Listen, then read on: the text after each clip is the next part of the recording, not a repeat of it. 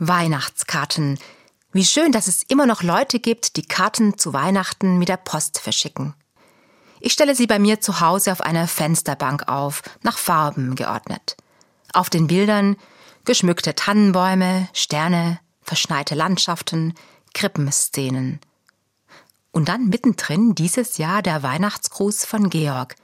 Eine gelbe Seite mit zwei Fotos. Echte Bilder, auf denen ich sehe, wie in unseren Tagen ein Kind zur Welt kommt. Auf dem einen Foto ist der Unterleib einer Frau zu sehen und Schweiß und Blut und ein wenig Flaumhaar von dem Kopf des Kindes zwischen ihren Beinen.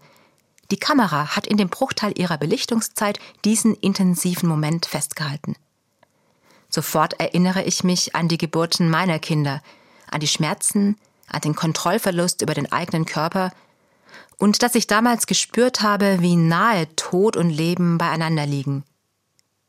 Auf dem zweiten Foto ist das Kind dann geboren. Die Hebamme hält es lachend an den Füßen.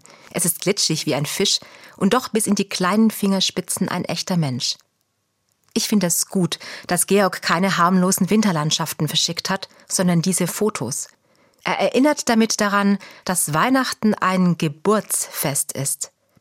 Ein Fest, bei dem auch anklingt, wie nahe der Tod und wie unendlich kostbar das Leben ist. Jedes Leben ist kostbar. Auch das bedeutet Weihnachten.